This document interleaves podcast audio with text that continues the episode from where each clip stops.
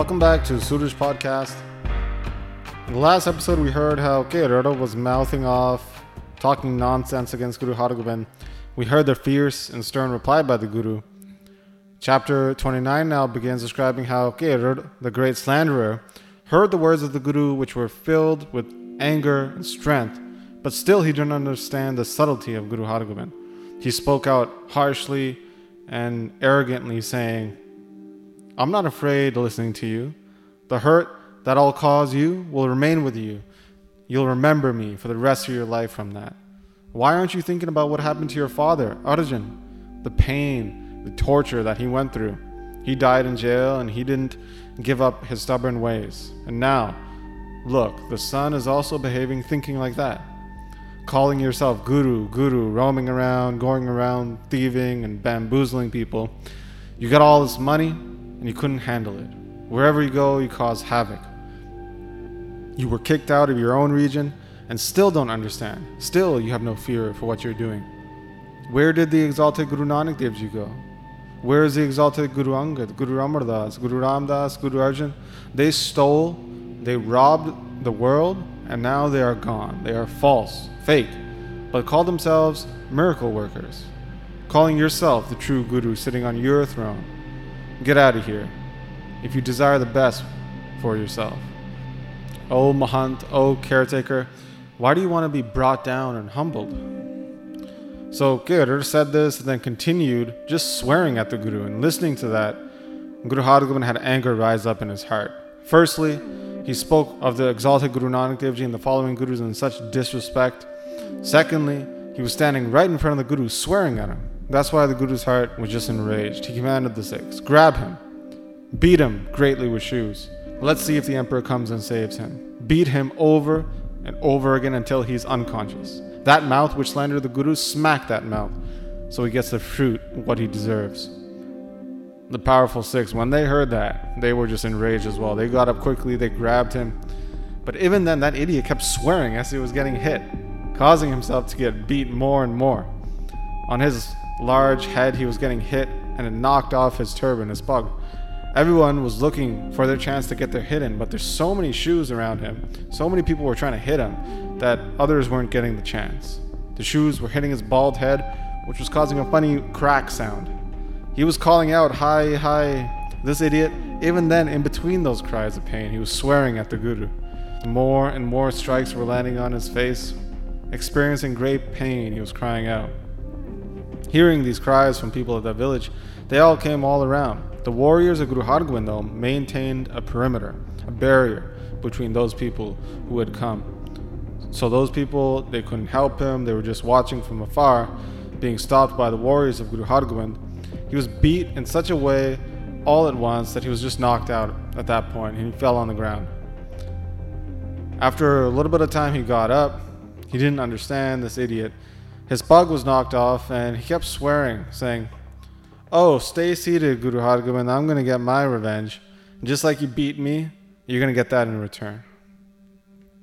Hearing these words and more swearing, slander of the Guru, Guru Har Hargobind himself understood that this guy would then call the Mughal forces. So Guru Har Hargobind at that point commanded, Listen, I've understood him as Mehkasa. Let's kill him as an offering to the city, a sacrifice. Let's offer him to the goddess Devi, which is in the form of the Beas River. Don't let him get away to call others. Let's send him straight to the realm of death. A little side note here is a reference to Chandi and the Devi, and Mekhasur is the buffalo demon which is sacrificed by Chandi. So the Sikhs of Guru Hargobind then heard this. They were so happy, so pleased. They just ran after him, kicking him then punching him. They beat him down so hard with their hands, he just died at that point, from the strong punches to his head to the shoe beatings he got. He quickly left his body. The Sikhs, dragging him from his legs, took him to the Beas River and then they chucked him in. He flowed down the river out of everybody's eyesight. This is how idiot lost his life without any meaning. Ratan Chand was the name of Keirdar's son, and he was there, watching this all play out. When he saw his dad got murked, got killed, he was so scared he just hopped on his horse and took off crying. He was crying out, Oh, father, Why did you not run away? Why did you fight over this? For no reason, you lost your life. So Ratan just rode off until he got to the next town over. He sat there and just thought about it all. He called his close associates and family members. Meanwhile, back in Rohilla, where Kerir was thrown into the river, everybody there was so happy, just in bliss. Everyone was crying out loudly, The Guru's victory is forever. Whoever fights against them will be destroyed. The warriors of the Guru forever remained at the ready, shouting out these cries of victory for the Guru. The fort around the city now was now properly constructed. Many people were working to get it all done. When everybody found out that Kerir was killed, everybody in the city got scared of the Guru. No one spoke out against the Guru. Nobody else wanted to get killed. All the other landowners came to meet with Guru Hargobind, bringing them offerings. Some brought yogurt, some others brought milk. They all bowed down in front of the Guru who had strapped two swords of the Miri, the sovereign, the royal, and the Piri, the spiritual. Now this was being shown across the entire world. Those vile, evil enemies who were disrespectful in their actions, they quickly received the fruit of their actions. Across all lands, the splendor and brilliance of the Guru spread. In front of such vicious punishment, people became humble, like how from yogurt, after churning it with some great force, from that, you get such beautiful and pristine butter. Or like how you press sugarcane stalks, and from that comes out sweet ras, juice from it. In the same way, the world is like this. When people see that they will be punished, they'll get smacked. Only then do they bow down and be submissive. There was such a crowd now around Guru Hargobind. The people from the city were there, along with the beautiful warriors of Guru Hargobind. There were also the many workers who were there performing many tasks, and others commanding those workers to get that work done. The fort was made now from all sides of the city, was protected. All the people from that area were now saying, We should name this city after the Guru. They quickly created such fortifications around the city. People were bringing mortar and brick with them into the city. Daily, the Guru would roam and inspect the constructions twice a day Every now and then, Guru Hargobind would tell the workers, Come on quickly, let's build this up. So, this, as a side note here, as mentioned in the last episode, the main construction, fortifications, was basically made. Now they're just adding further fortifications around the city. So, now let's listen in on the story of Kerir, whose son's name was Ratan Chand. He was with his entire family now, crying while trying to comfort his family. He was saying to them, I will avenge my father and if not, I will jump into the river and drown myself. Either Guru Hargobind will have his corpse dragged here, or will tie him up and throw him into the river as well, just like how he did my father.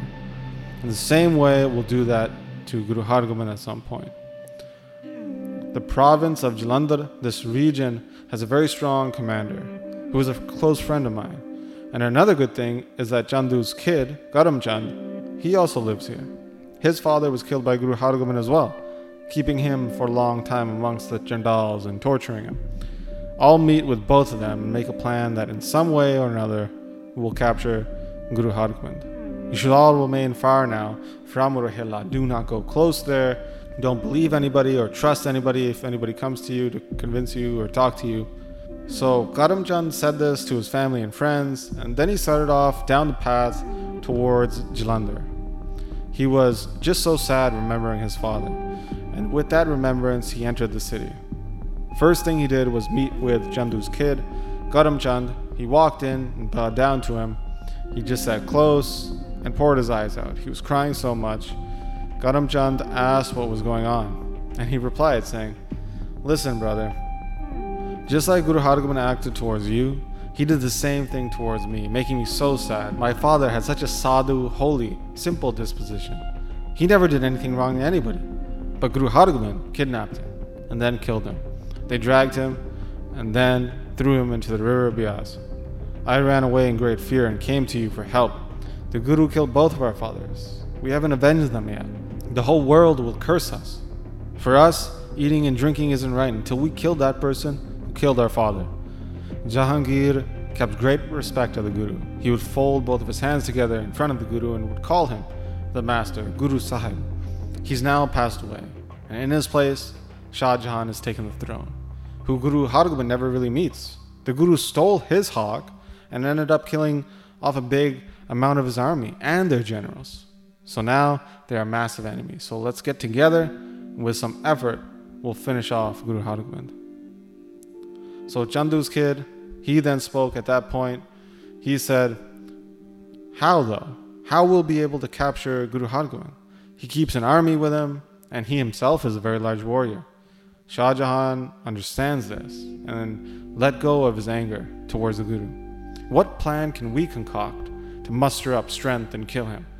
Or shall we deceive him in some way? In any way that we can get control over him, we should do that. Or perhaps we should just take up arms and kill him. At that point, we'll salute and respect all the pirs, the holy men. We'll give out and we'll distribute many sweets. We'll tie turbans on our head. At that point, when we either capture or kill the Guru, only then will we live in happiness. Otherwise, even if we live, it'll be like we're dead. For me, there's no better plan than this. May the great bees, holy men, fulfill our desire. If there's any money that needs to be spent on this, count me in. I'll provide the money, resources. If there's anything we need from Shah Jahan, I can get help from that as well. This task is for both of us. We'll get revenge on our father's death.